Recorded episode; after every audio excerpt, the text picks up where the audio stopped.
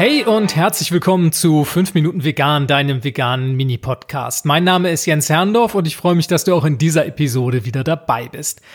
Heute soll es um ein Thema gehen, das etwas unangenehm ist, denn es geht um das Thema Kükenschreddern. Und wenn du etwas zarter beseitet bist, dann muss ich dich darauf hinweisen, dass es hier heute ja nicht so ganz gemütlich wird in dieser Folge. Aber das lässt sich bei einem solchen Thema leider auch kaum vermeiden. Worum geht's bei dieser Thematik? Ja, Kükenschreddern habe ich das mal so plakativ überschrieben. Es geht aber nicht nur ums Kükenschreddern, sondern auch ums Vergasen, also ums Töten von Küken im ganz allgemein.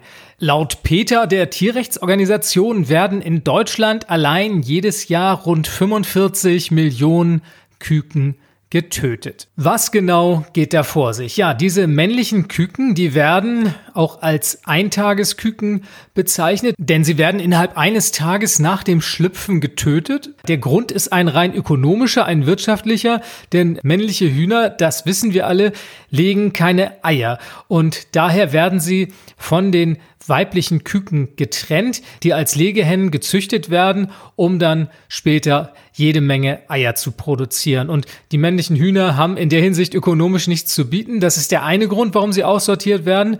Und der andere ist auch, dass sie selbst als Mastgeflügel nicht taugen, weil sie weniger Brustfleisch ansetzen als die weiblichen Artgenossen. Um sich also nicht mit diesen männlichen Küken rumplagen zu müssen, schreddert oder vergast die Geflügelindustrie die Küken kurzerhand nach ihrer Geburt. Mehr als 100.000 Tiere sind es allein täglich in Deutschland. Und wenn man mal weiter schaut, die geografischen Grenzen ein bisschen weiter zieht, europaweit sind es 330 Millionen Tiere jährlich und 2,5 Milliarden Küken weltweit. Das bedeutet, Täglich werden sieben Millionen Eintagsküken weltweit getötet. Also das sind ungeheure Zahlen, unvorstellbar, was da täglich in den Geflügelzuchtbetrieben, in den Brütereien weltweit passiert.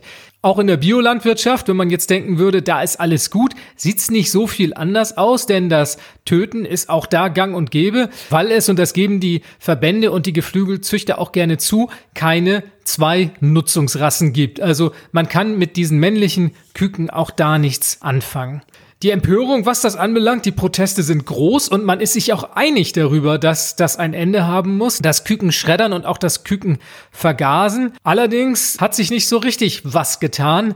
Bis zum Juni dieses Jahres, da hat sich das Bundesverwaltungsgericht mit der Thematik auseinandergesetzt, kam dann aber leider auch zu dem Urteil, dass das Schreddern und Vergasen zumindest übergangsweise noch erlaubt sein soll. Der Tenor war zwar langfristig müsste ein Ende sein, kurzfristig wäre es den Betrieben und Züchtern aber nicht zuzumuten, technisch so umzurüsten, dass man das Töten vermeiden kann. Das bedeutet, es gibt zurzeit schon technische Lösungen, die dafür sorgen können, dass im Ei bereits erkannt wird, welches Geschlecht das Küken haben wird, was dann wiederum zur Folge hat, dass männliche Küken gar nicht erst ausgebrütet werden und auch nicht vernichtet werden müssen.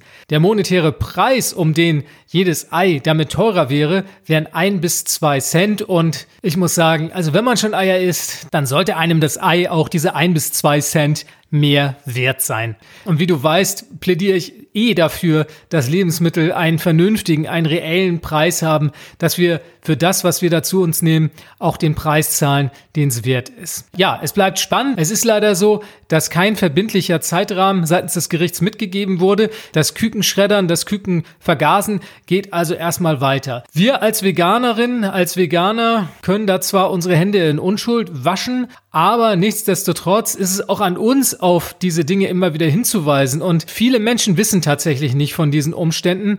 Und insofern ist es gut, das Thema immer mal wieder anzusprechen.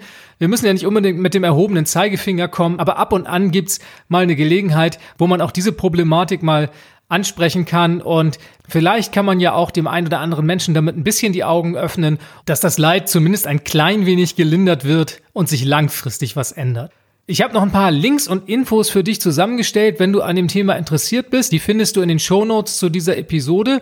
Dann war's das auch schon wieder für mich heute hier bei 5 Minuten Vegan. Ich hoffe auch dieses etwas schwere Thema hat dich zumindest interessiert und freue mich, wenn du nächste Woche am nächsten Montag wieder dabei bist bei der nächsten Episode von 5 Minuten Vegan. Bis denn, tschüss.